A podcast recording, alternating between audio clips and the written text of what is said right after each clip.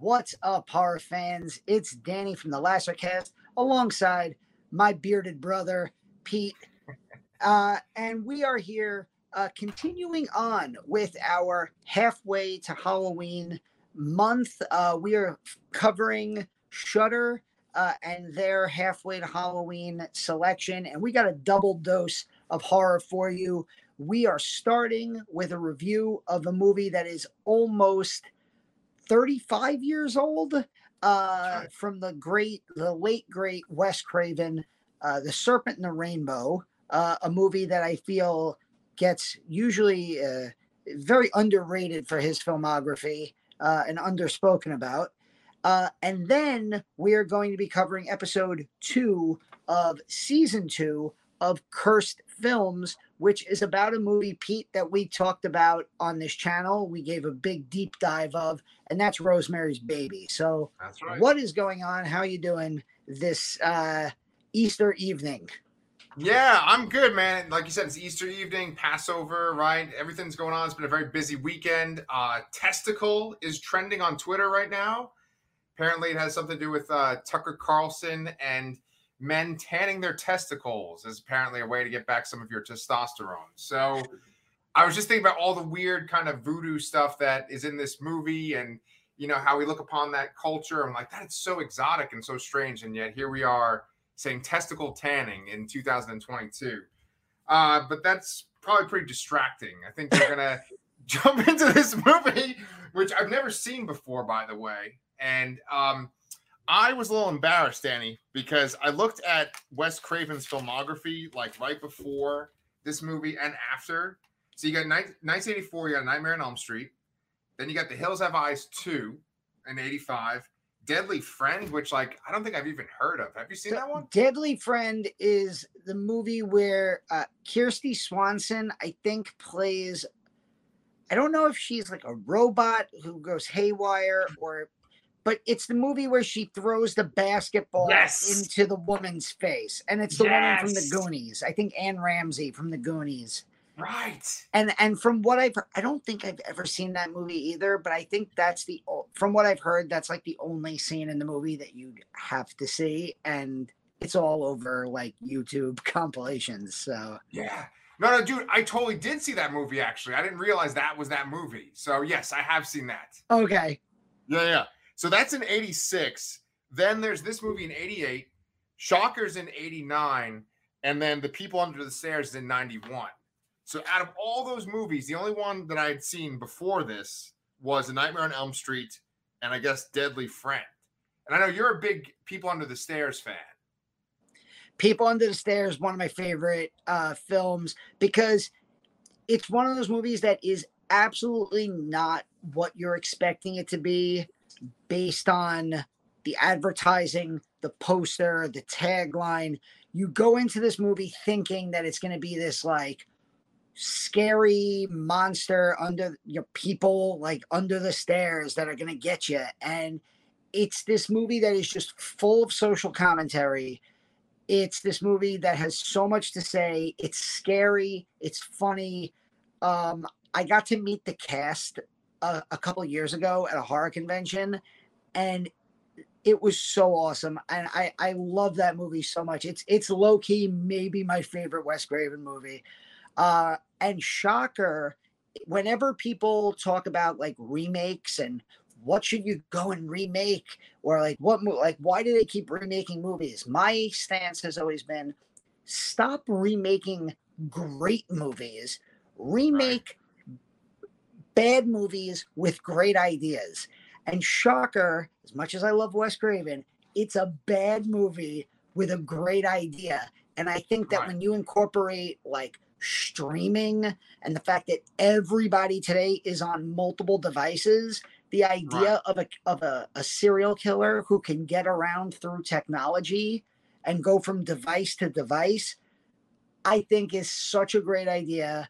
So i'm putting it out there into the ether Yes. somebody with a lot more talent than us remake shocker Uh, you know yeah. like don't remake a nightmare on elm street i know you're doing it for the money but it's it's gonna suck and it did suck Right, right. Like half of the people who love A Nightmare on Elm Street probably never even saw or heard of Shocker, so they'll they'll go see it.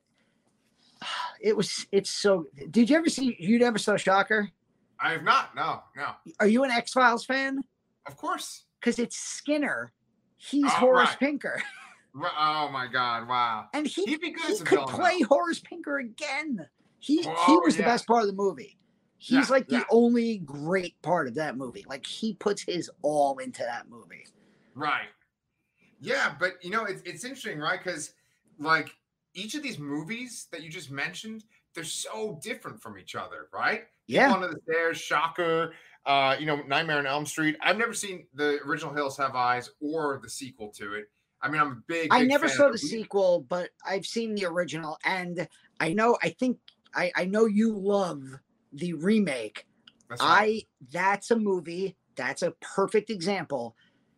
It Hills Have Eyes. It's it's known. It's got some scenes that hold up, but it's not a great movie. The remake kicks ass.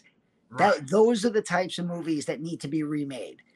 You know, yeah. if if you need to remake movies that Right. that kind of film but Yeah, like yeah. right after people under the stairs he he did uh wes craven's new nightmare right. and then Vampire Brooklyn. Scream oh Oh, yeah. vampire in brooklyn i always forget about but then but then 96 he does scream and the rest is history like that was so i mean i i we're, we're supposed to be talking about serpent in the rainbow we've spent six minutes just kind of waxing poetic about wes craven's 80s and 90s filmography and how great and how different he was uh Yeah, but you know what? It's it's good that you did that, right? Because when I watched this movie, I kept thinking two things. I kept thinking, is this movie like offensive to modern audiences? I, I know it's got that sort of like that white savior narrative that people have a big problem with nowadays. Whenever they see movies that are from 10 years ago, 15 years ago, 20 years ago, like, oh, is this a white savior narrative?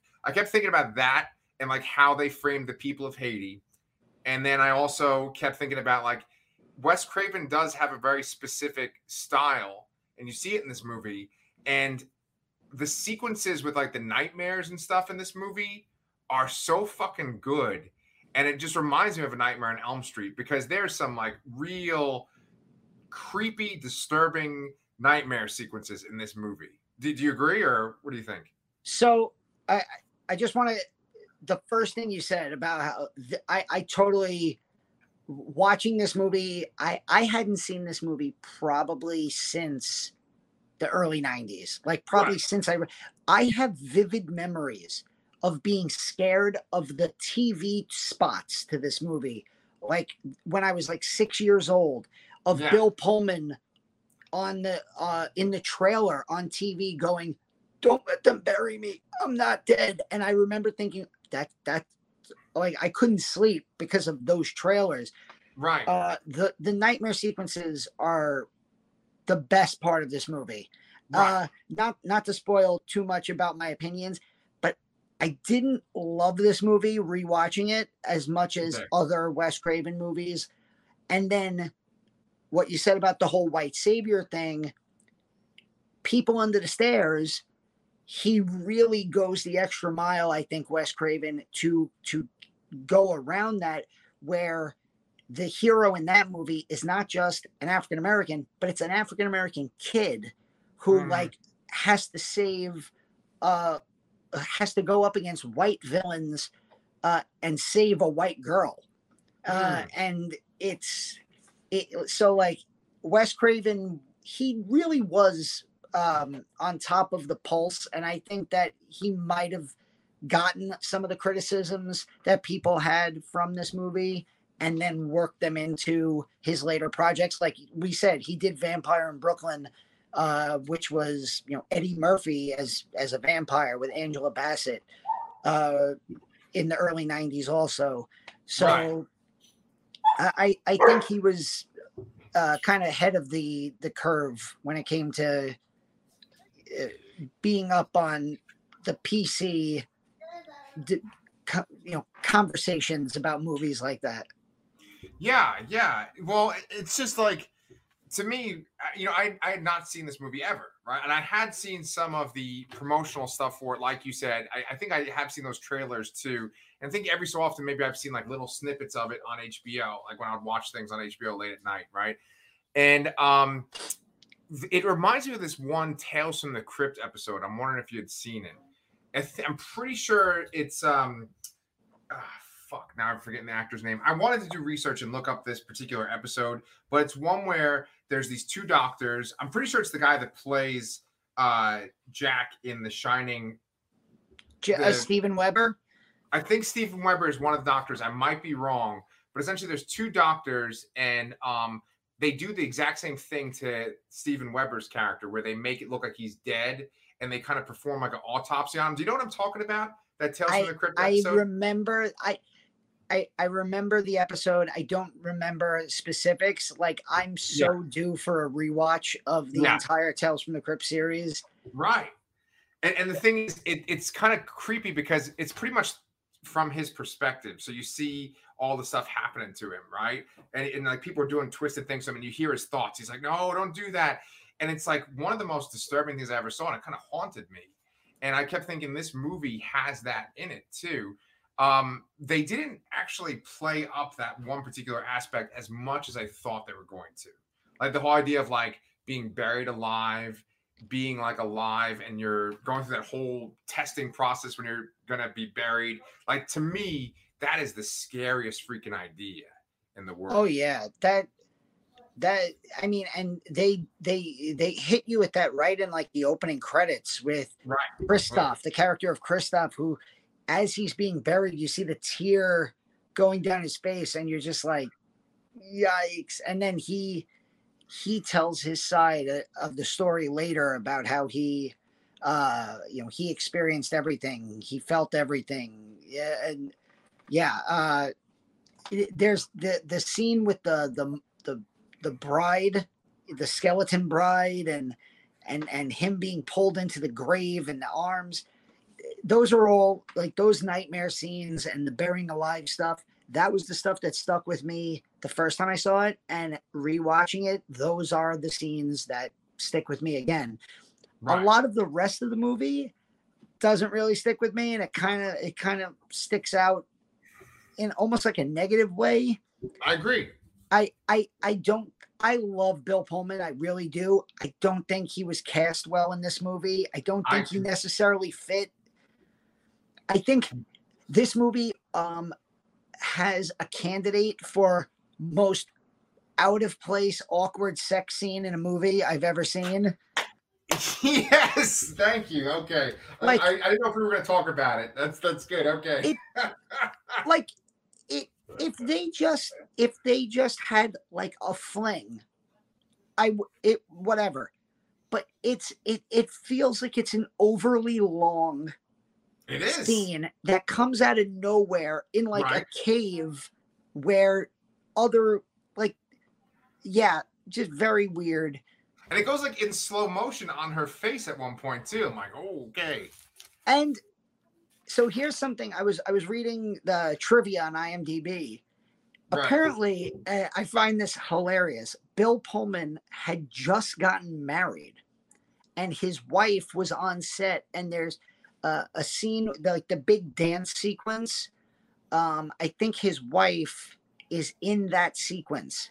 So his wife was like on set, and now they're like, "Bill, we need you in the cave for the slow motion, uh, really long uh, sex scene."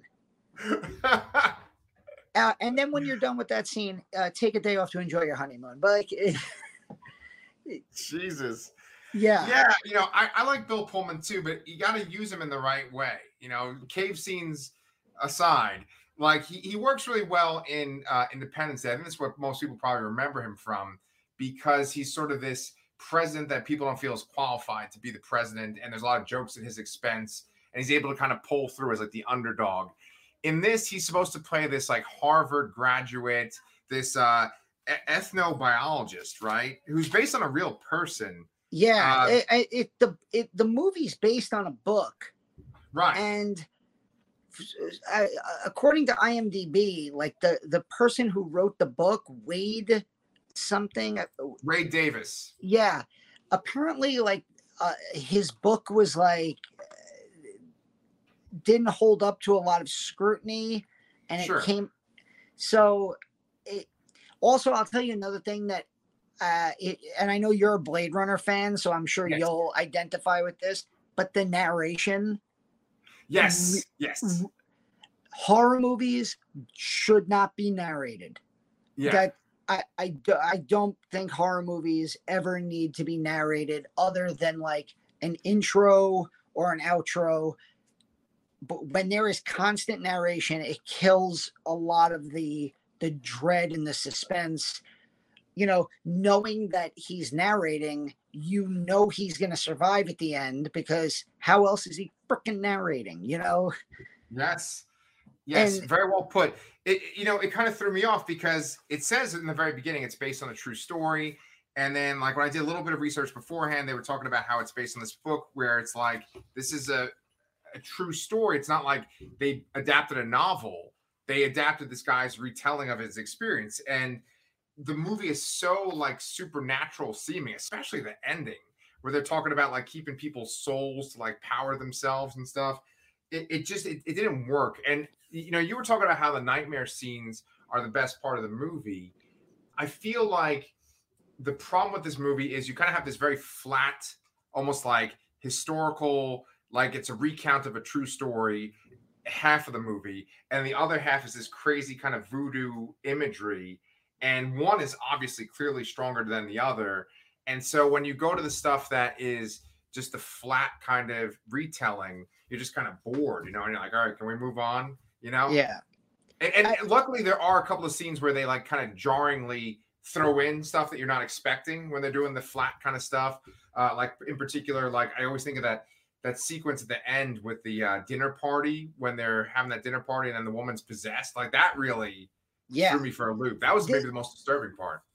I feel like um Wes Craven has two different types of movies for me. Okay. He has the types of movies that just work, are just all in all great horror films. Nightmare on Elm Street, People Under the Stairs, uh, Scream. uh, you know, uh, he has those types of movies. And then he has movies like this where there are great scenes in what is other in, in the rest of the movie is just kind of there Right. Uh, and right. there are these great all-time horror movie scenes in these Right. uh, okay movies you know this Yeah. is probably a two and a half star movie with some four star scenes that if you Yeah. like if you if like if i was making a list of you know the 100 greatest 100 scariest movie scenes there's at least one scene in in this movie uh of you know uh, the dream sequence where you know he sees the the bad guy and then he starts getting pulled underground and there's the hands reaching out for him that's going on my list but yes, yes. I, I just I don't think this movie. Uh, you brought up the souls. Uh, this movie came out in '88, and I was like, the, the the villain in the movie literally says, "Your soul is mine," and I was like,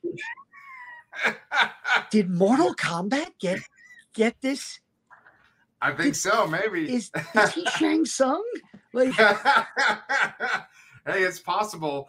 I, I want to talk about that villain. I want to talk about um, that actor too, because you mentioned Vampire in Brooklyn, and he's in Vampire in Brooklyn too. Uh, I want to make sure that I pronounce his name correctly. First of all, in the movie, he's uh, a captain. Uh, his name is Peytraud, right? Peytraud. And then so it's Zakes Mokae. Is, is that I think how you that's say his name? yeah. or- I think Zakes Mokae. I think that's how you pronounce it. so I thought he was excellent. I think he was a really, really great villain. And when I think of these movies, you know, a lot of times they're set in this sort of real world setting, and this obviously has a supernatural component. But I think of like a movie like um, The Last King of Scotland, like a movie where you have like an outsider in this kind of culture. Um, and they always come off as like, oh, these savage people, or I can't believe how brutal they are. And that's our sort of our Western view of these cultures, right? And um, the way that they look at the Haitian people, it's like, oh, look how they do all this weird stuff with animals and they believe in all these different Loa and all this kind of crazy spirit stuff. Um, he represents this force that I see in a lot of movies like this, where it's just like so brutal and horrible. I mean, they decapitate that one guy at the end of the movie. Um, they stab Bill Pullman in the testicles with a nail, you know. Um, I, I just thought he was really, really cruel, and he was a really great villain. I, I, totally forgot that scene, and then I'm watching it, and I'm like, and and he's like surprisingly fine, and like you don't expect the protagonist in your movie to be like, it went in and out of the scrotum, and you're like, yeah, uh, okay. I, I, I mean, heard he did that. Kind of rest in the bed, and he talks about how Marielle helped him get better. You know. Yeah. Good thing his wife was on set. There you go. Yes, yes. I, anything with getting stabbed in the scrotum or something that, that really bothers me just as much as eye stuff. And by the way, a guy gets stabbed right in the eye with a needle in the beginning of the movie too. That really oh freaks me out. yeah, that was Christoph. To, to Christoph. like they they're like, oh, he's dead. Look, we can stab the. uh I hope that's not what they do. I- Like I I can only imagine, like in a hospital where they're like, "Oh, we don't have a pulse. Quick, stab him in the eye." Like what? And Man, yeah. that was. Uh, it was you know you brought up the the the way that like you know we look at uh, an Americanized viewpoint of these foreign cultures, especially for the the late '80s, uh, and they try to tie in some real world uh, political turmoil that was going on in Cuba, uh, in Haiti at the time, and uh, if you if you look at the uh, what do you call it? If you look at the uh, the IMDb? behind the scenes stuff, they Oh, yeah. actually had to move filming um, out of Haiti and to the other side of the island to the Dominican Republic. But I, I feel like I and I'm not saying that this movie should be remade, but I feel like the perfect example of taking real world of uh, events and tying them into a sort of supernatural story is Pan's Labyrinth. And Yes, that's. Guillermo del Toro, who's not an American. And so he has the ability to kind of do that in a more uh, subtle way where he's not like, you know, it, it doesn't feel out of place. You know, Bill Pullman as the uh, protagonist in this movie, he really does feel very out of place. Yes. That white uh, savior that has the jaguar spirit, right? That helps him win in the end. Yeah. that uh, although I I that scene where he's rolling around with the jaguar, that had to be the most well-behaved jaguar.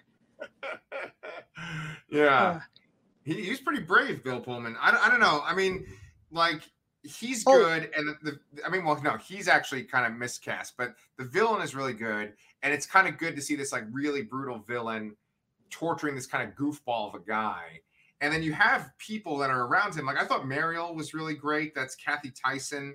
And then I also really like that Paul Winfield is in it. Paul Winfield is sort of a, a genre actor, too. You know, I always remember him from uh, The Wrath of Khan. He gets the one of the ear worms, you know, in his ear, right? oh, Uh, okay. Because to me, he's um The Blob. no, what? He's in the Blob, isn't he? In the Blob too, the remake. No, that's Zakes Mokae. I think I he in the remake of the Blob. Yeah, yeah, yeah, yeah. I- Yeah, isn't he the like the the evil doctor who, who the scientist at the end who get the last one to get killed? Oh fuck! Now I gotta look it up. I, I could have sworn Paul, Paul Winfield. Paul Winfield was the police chief in Terminator who Right. uh, brings Sarah Connor in, Yeah. and when Arnold shows up at the police station, you know that that scene, him and Yeah. Lance Henriksen are the two cops. Right, okay, right. Yeah, so like I said, like genre guy, right? He's in just a whole bunch of things. Um, yeah, and if you guys want, you know, we also Danny and I interviewed um David Weiner, and we did talk about Star Trek 2 actually in, that, and uh Paul Winfield's in that. And we also did talk about Terminator the first one on our channel a couple weeks ago too. So check out those videos, they're on the channel. Um In this, he's this kind Oh, of I- charismatic. I'm sorry. I just have to, um, because you brought it up. Uh, in search of tomorrow, the digital copies of all are being sent out. Uh, so I've started to see a ton of people on social media, uh, on Twitter, uh, commenting about how you know can't wait to get into my digital copy of In Search of uh, In Search of Tomorrow. Uh, I've seen a lot of positive uh, reviews of it. Uh, I've seen a lot of people screen capturing their their name in the credits and then putting that up online. I have to do that too because I, I think I might have even put my name and the Lasser cast. I'm not sure. I have to I have to double check. Uh, but yeah, I'm I'm waiting for my my Blu-ray copy also. Nice, man. That's cool. You did that. Yeah, yeah. We did a whole month. You know, we did the Terminator. We we interviewed David. We did uh, Predator, and we also did um, the Running Man. So if you guys like that documentary, if you're here for this uh, Serpent in the Rainbow discussion because of uh, Paul Winfield, we got you covered, man. You know.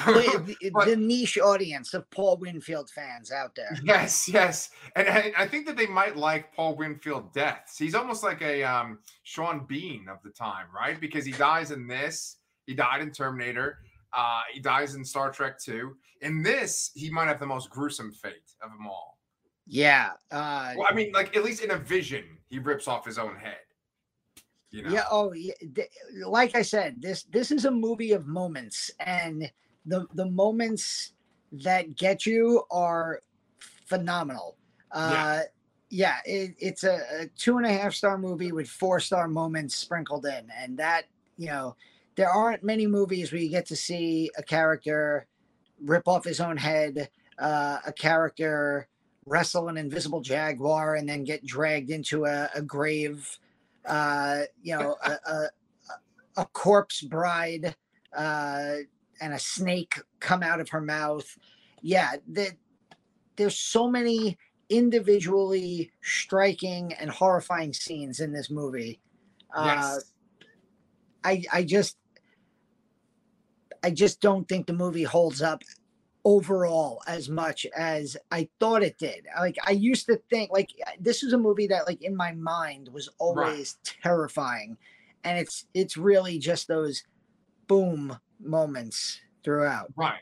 I, I agree. Yeah, yeah. I um, you know, it's it's kind of funny because you know Sherry T, you know, from my other channel, she's been on Lastercast too. She was walking in the kitchen and and she's like, "It's because it's not a good movie." She said right in the background, and um, it's funny because she and I just watched Poltergeist, uh, you know, like two nights ago, and you and I are always talking about Poltergeist on this channel, and um, it's funny because you talk about the idea of remembering a movie being scarier than it is, and I think if you look at both of these movies, there are some special effects that do not hold up, right? And then there are some special effects that absolutely hold up and are really good. And there's some really disturbing sequences. These two movies are nothing alike. However, I do think that what you're saying, where it's like you always remember it being scarier than it actually is, I think that that's just like a nostalgia thing, right? Where when you saw it and you were younger, you're like, oh my God.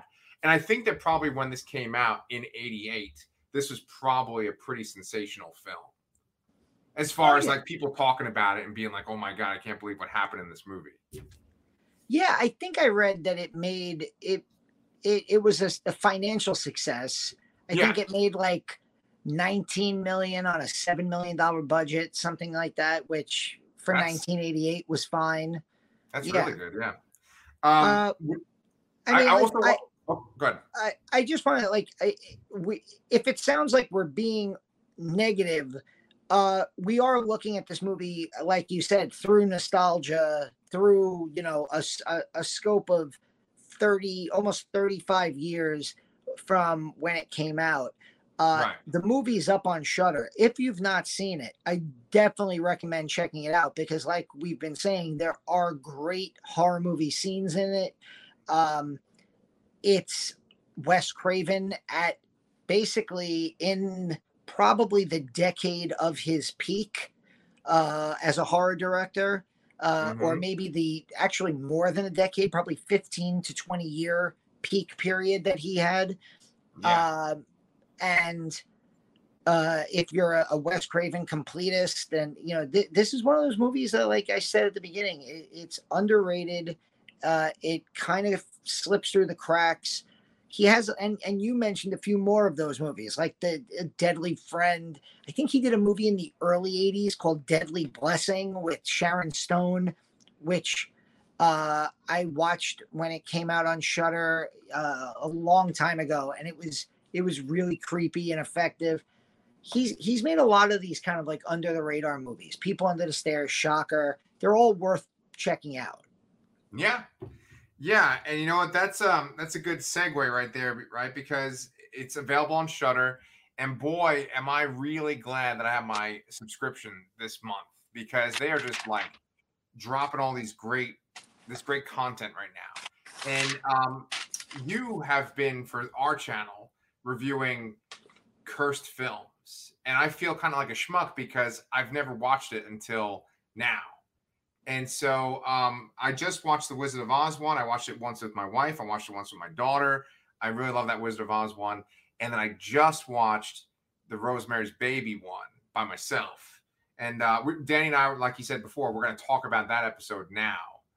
Um, so, did you feel like this Curse Films episode focused a little bit too much on the Manson killings, or did you think that was like appropriate considering the backstory of this movie? So, I I noticed this in season one where there there's a lot of times, and you brought up Poltergeist. Um, they covered oh, yeah. Poltergeist in season one. Right. Um, the the thing with this series is you if they just focused on the curses of the movies, right? I think the episodes would be 15 minutes long. What right. what what they try to do, and what I think they're mostly successful with, is expanding out where like if because if you think about a curse, a curse doesn't just stay in one spot very often. It expands to the people who then bring that curse to everyone else around them and, and a curse you know if you believe in curses it becomes like a disease where it spreads. Right.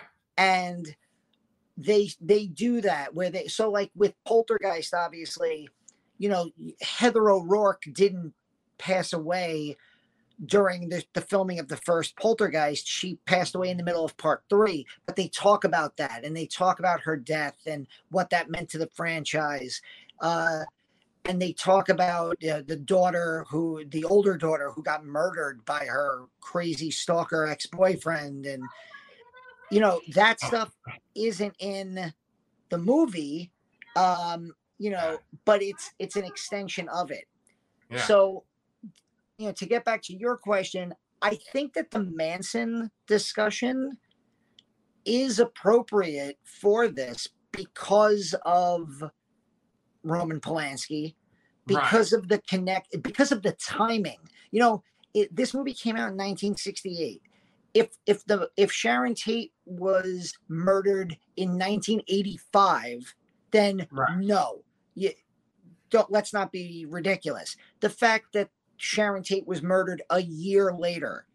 Um, and and they make the connection to uh, the building where it was filmed. Uh, you they make the connection to John Lennon. Uh, yes, and the fact that the Beatles' White Album had Helter Skelter on it, right? And the fact that John Lennon gets murdered in front of that building yes. in 1980. Yeah. That stuff I thought was genuinely creepy. Yes. Where I where I do think this episode kind of went off the rails a little bit is when they started interviewing uh, Victoria Vetri at the end, which right. I have to say it felt really uncomfortable, and yeah. but like uncomfortable in the I, I felt bad for her. I, right. I I don't know. I'd like I don't want to say that she was exploited because I don't want to put that on the the filmmaker, the person who who makes these. I genuinely like this series, but right. that felt. I mean to. I mean to make the connection of an actress who was in the movie ends up having a really troubled life. Right. I I don't know. It, that felt like a, a stretch, and to and to interview her on screen in her current state, where she's, you know, openly dealing with memory loss, and it it that felt re- like to have her ex husband on there. It it felt Right. really, really kind of. I hate using this word, but it, it felt cringy a little bit. Yeah, bit no. but everything up to there i was all i was into and um we've we talked we you know you can go on our channel we did a deep dive uh, into rosemary's baby we covered the unholy trinity last year you know for for december when everybody was celebrating the holidays we celebrated satan with this Right, and right. then we did the exorcist and the omen Right. and so I love, I, as a history teacher, I love the period of the late 60s. It's one of the great periods of American history for all the positives and for all the negatives. So to, to get that aspect of it, uh, and to, and even bringing in, um, you know, the Anton LaVey stuff with the Church of Satan. Uh, I, I loved that uh, William Castle's family was involved. yeah. I thought that was really interesting. Um, you know, the Polanski stuff, and you know, obviously Roman Polanski is a very controversial figure Right. uh, who did some things that nobody can uh, support, but at Yeah. the same time, he's he's he went through something that nobody can ever imagine what that does to your mind. exactly. Uh, and I'll tell you one thing in this episode that genuinely creeped me out to the point where I was like, that should be a Conjuring movie. I, think I know what you're gonna say, but go ahead. Go ahead. The Humidor. The humidor. S- Me the so Mia Farrow gave who who was the I Was can't remember off the top of my head. You didn't take the notes. I, I it's not the thing I thought you were gonna say. So that's Oh, interesting. I I'm trying to remember. Uh, Mia Farrow gave, I want to say it was William Castle because I think it was his daughter Mhm. who she gave him a humidor with a devil Right. insignia with like ruby eyes Right. and um and and they just put it into storage and i think she was like my husband found it and they were like don't take it out leave it in there and i'm like right. Right. that needs to go in uh in the conjuring that needs to go in the closet with annabelle you know Right. Right. Right. That's that's at the very end of the episode. Is that that's the very last shot they show is that thing in the storage unit. Right. I I thought of actually two things that would constitute maybe talking about in a Conjuring movie. Right. Because with the Conjuring movies, you know, it's not just the stuff with that the couple. What the hell are their last names again? Patrick Wilson. And, Patrick Wilson and Vera Farmiga. What, what's their last name in the movies?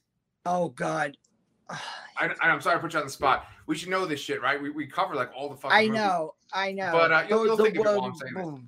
But anyway, anyway, you know, it goes beyond them, right? And so one of the I've eaten a like, lot of food the last two days. I've drank a lot of wine, so Yes, yes. I had a, a a lot of Bloody Mary today too. Which, but what I was gonna say though is that um they talk about Roman Polanski's life, and there's this really great line in this episode where you have this guy whose whole job is he takes people around on these tours where he shows all the different deaths of the people, and he points out how Roman Polanski's parents died during World War II.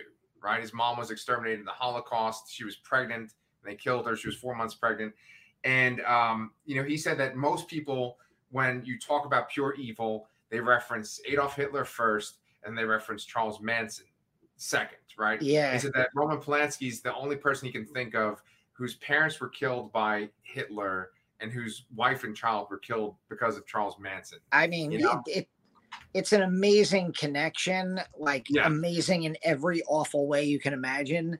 Right. Um, and like uh, they they talked about, um, I think the guy you're talking about is Scott Michaels, who does the Dearly Departed tour. I, I Right. wrote his name down. Uh, but yeah, they, um, they, there were there was other stuff from uh, they talked about one of the musicians on set uh, who died uh, a couple months after the movie was made uh, in a very similar way to one of the characters, Hutch. Right. right. Well, Uh, that's Krzysztof Komeda. He did the score. He did that Rosemary song. That Yeah. uh, right. And, and so that blew my fucking mind. Where it's like he either hit his head in a fight or he was in a car accident. They weren't sure, but essentially he got a hematoma on his brain and he died in a coma a couple months later. was exactly how like Hutch died in the movie, where he just like fell ill, went into a coma, and and passed away. Uh, th- like the weird thing about um Sammy Davis Jr. Yeah. I had no like. Why would I have known that? First of all, like that Right. Sammy Davis Jr. was apparently an open Satanist, And- Yeah. and there's two very clear uh pictures or scenes with her with the book his Right. autobiography yeah. i mean i will say uh the guy uh julian wasser the photojournalist who Yes. was that guy is freaking weird i mean a lot of the people in this particular episode were weird. The, the people in the Wizard of Oz episode kind of just seemed like fans, right? In this, you kind of had people that seemed to be part of the Hollywood system and they had weird personal lives. I mean, at one point, they're just interviewing a woman who's a Satanist, right? Like she was one of the main commenters. yeah uh she's a, a member of the uh church of satan who Yeah. I, I have to just say if you've never seen and this goes for you or for there's an amazing documentary called hail satan about the church of satan Mm. uh, and how like their campaign to become a, a an official religion so that they can be counted as like freedom of religion it's a, a fantastic documentary it's like hail satan with a question mark at the end Okay. um I, I saw it a few years ago uh but yeah you had her you had an actual woman from the manson family Right, right. like I think her name was Snake when she was with the Manson family. yeah, dianne lake who Yeah. and and like she was like laughing on screen at one point i'm like uh, I know, I know. You know, you bring that up, and it's kind of funny because um, Sherry was saying this. You know, we're bringing Sherry into this a lot tonight. Um, but but Sherry was saying how when she read the book of Helter Skelter, she kind of envisioned the uh, Polanski house to be a certain way, that neighborhood to be a certain way. And then when you know you saw videos of it and stuff, it looked totally different. Like when she saw Once Upon a Time in Hollywood, it looked a lot different from what she envisioned. And I think it's really interesting because uh, Tarantino must have obviously done his research, and then I obviously like he steals things from other movies or he's influenced by other movies. And in this documentary that we watched, they showed footage from like a black and white movie telling of the uh, murders, and some of the shots looked exactly like shots at, from the end of Once Upon a Time in Hollywood. Would, would you agree? i mean uh yes i do agree but also with once upon a time in hollywood that scene on Spahn ranch is like if you if anyone ever doubted tarantino can make a legitimate horror film that is one of the scariest scenes that has no nothing of what you would consider to be like real horror just the tension in that scene with brad pitt looking for i think it's bruce dern's character on Spahn ranch That's right. And- oh my god that scene is so freaking scary Yes. and yeah um and i was just in hollywood in february and our we we stayed like we stayed where if i walked out i could like turn and look up at the hollywood sign nice. and man. I went running through Runyon Canyon and I came out onto Mulholland Drive and I ran through the Hollywood Hills, like snaking around in the middle of the mountains. And it's there is a level of like nerve wracking. Uh, it, it's very nerve wracking because you're you're like first of all, as a New Yorker, you're just not used to this kind of geography where you're up on the there's like a literal literal houses on hills uh and there's these like roads that cut off and just are one lane that snake around in uh, the, and end at the top of a hill it's it's really unsettling uh and i'm running through this area and i'm just and and in my head i'm thinking like yeah how don't more like effed up stuff how how doesn't more effed up stuff happen here like it- Right, right. Well, with those tours, it's interesting because you know we, we've talked about Poltergeist a couple of times tonight already, and with the tour that that guy does, uh, not William Castle, uh, Scott Michaels, he does those dearly departed tours, and it sounds like he goes like through that neighborhood and he ends at the Polanski house, and he was kind of implying that like there was a burial ground there, right? well and that was they- paramount uh paramount studios Oh, okay, there- okay, he was Yeah. he was talking about how that whole yeah that whole um there there's apparently another canyon um that led up to Cielo Drive which was where Polanski's house was and he was basically just dotting a line of like this person lived here and they died horribly and this person lived in this house and they died horribly and John Right. Ritter lived here and John Ritter died of a massive heart like and it was just Yeah. like all of these famous people who lived in these properties uh who died of mysterious circumstances and you know again you know the whole point of this show is to kind of bring up the mythology that surrounds these movies and then you know discuss them as you know you have the people who are going to be like oh yeah 100% this is true. And then you they also usually they try to bring in people to give the you know point counterpoint. I thought the wizard of oz episode did a much better job of that where agreed. there was like the one guy who was like the tape trader who's like this is the holy grail box and look you're gonna Right. see the munchkin hanging back and forth and then and then like the next guy they interview is like it, it was a bird you guys are all nuts and right, and and like he was like kind of like the the, the point counterpoint like i believe in curses uh you know let's talk about reality and right. That the Wizard of Oz episode I thought did a much better job. This one was just more about, you know, Rosemary's Baby and then all the people in it and and and attached to it and what happened to their lives Right. after the movie and was it because the movie was about Satan?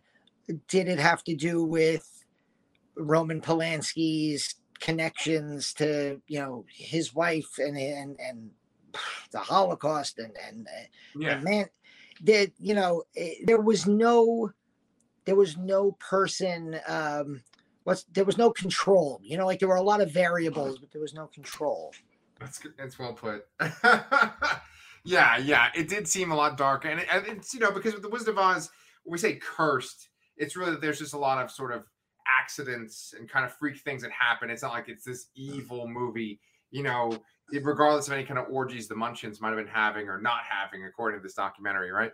But with you know Rosemary's Baby, the very subject matter of it is like evil and the devil, and so it's obviously people are going to make those connections.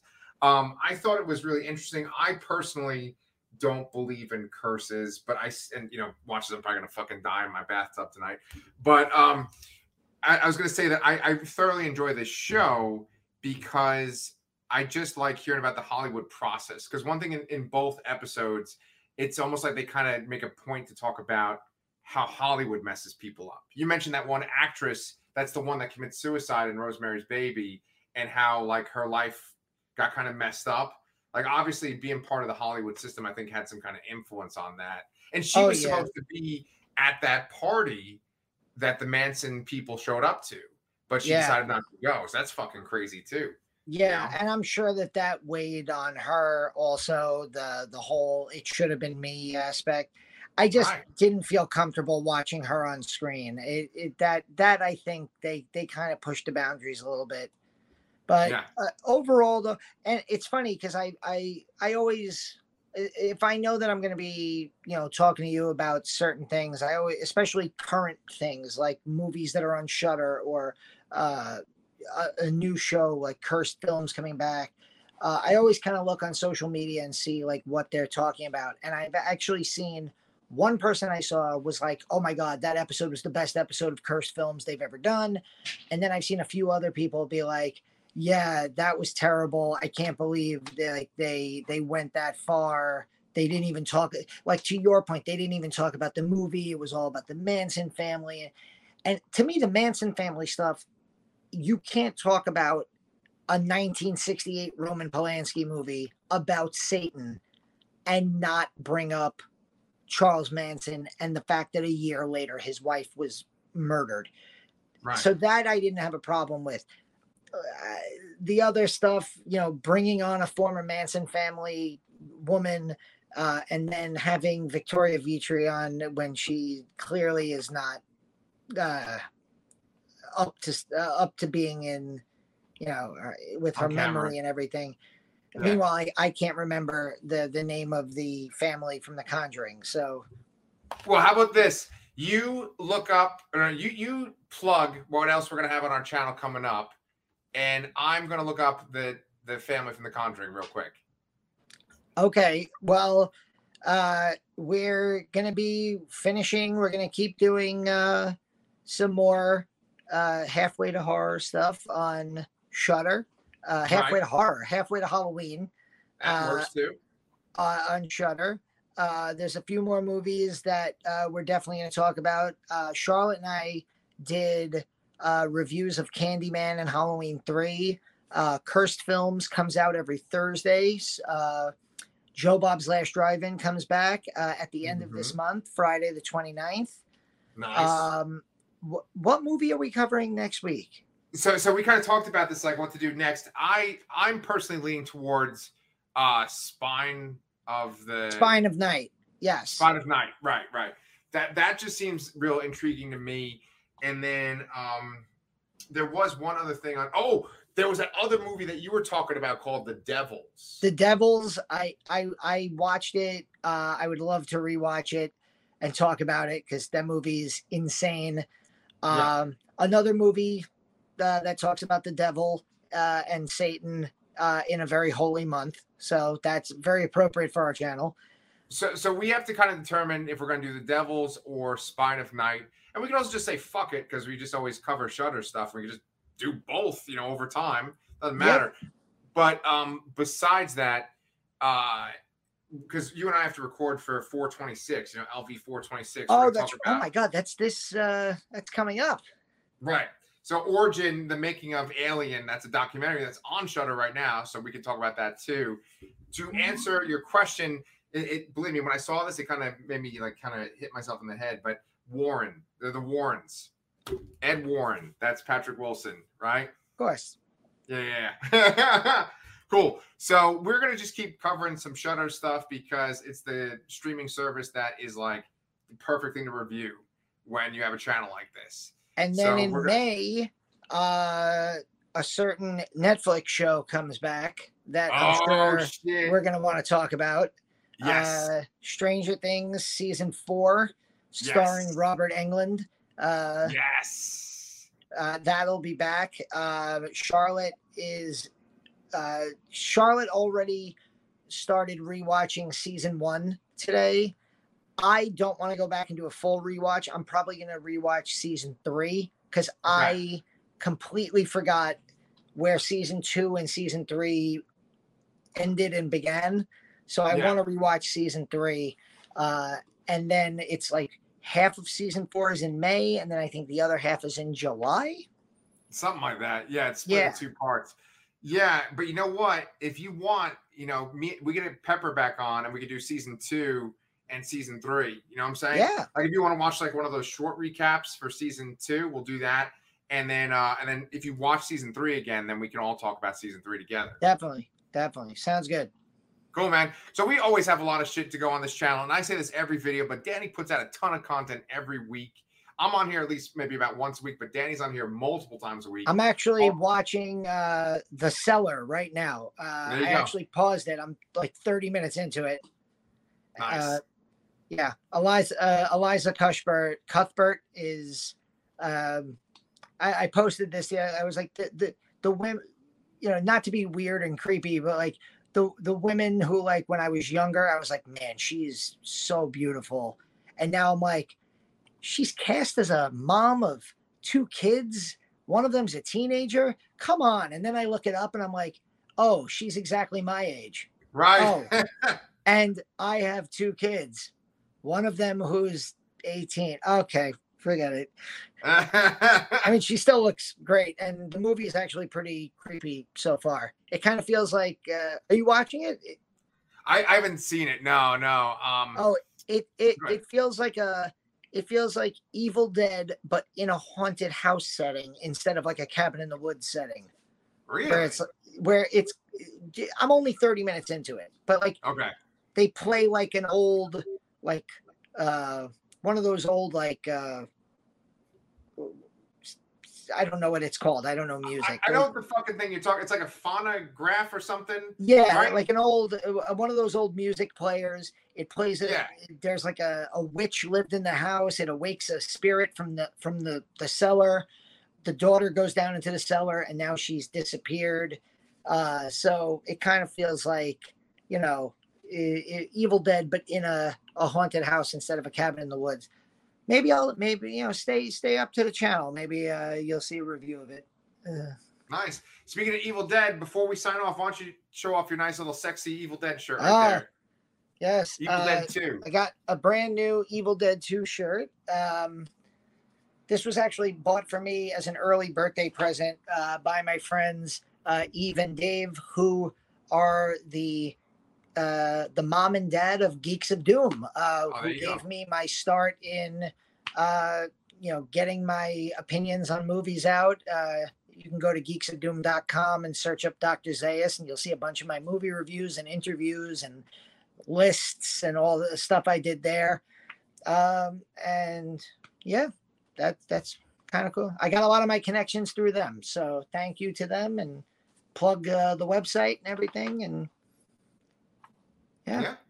Cool, man. Well, thank you so much. It's always a pleasure talking with you, Danny. And I always love the stuff that you choose for us to watch because I a lot of it I've never seen before. So it's always great to kind of check this new stuff out, especially on Shudder. And if you guys like listening to two middle-aged men half remember names to things and half remember names to actors, this is your channel, the Lasser Cast. Make sure that you like and subscribe. And we will be back next. That's more Shudder content. Y'all have a good night. Happy Easter. happy holidays, everybody.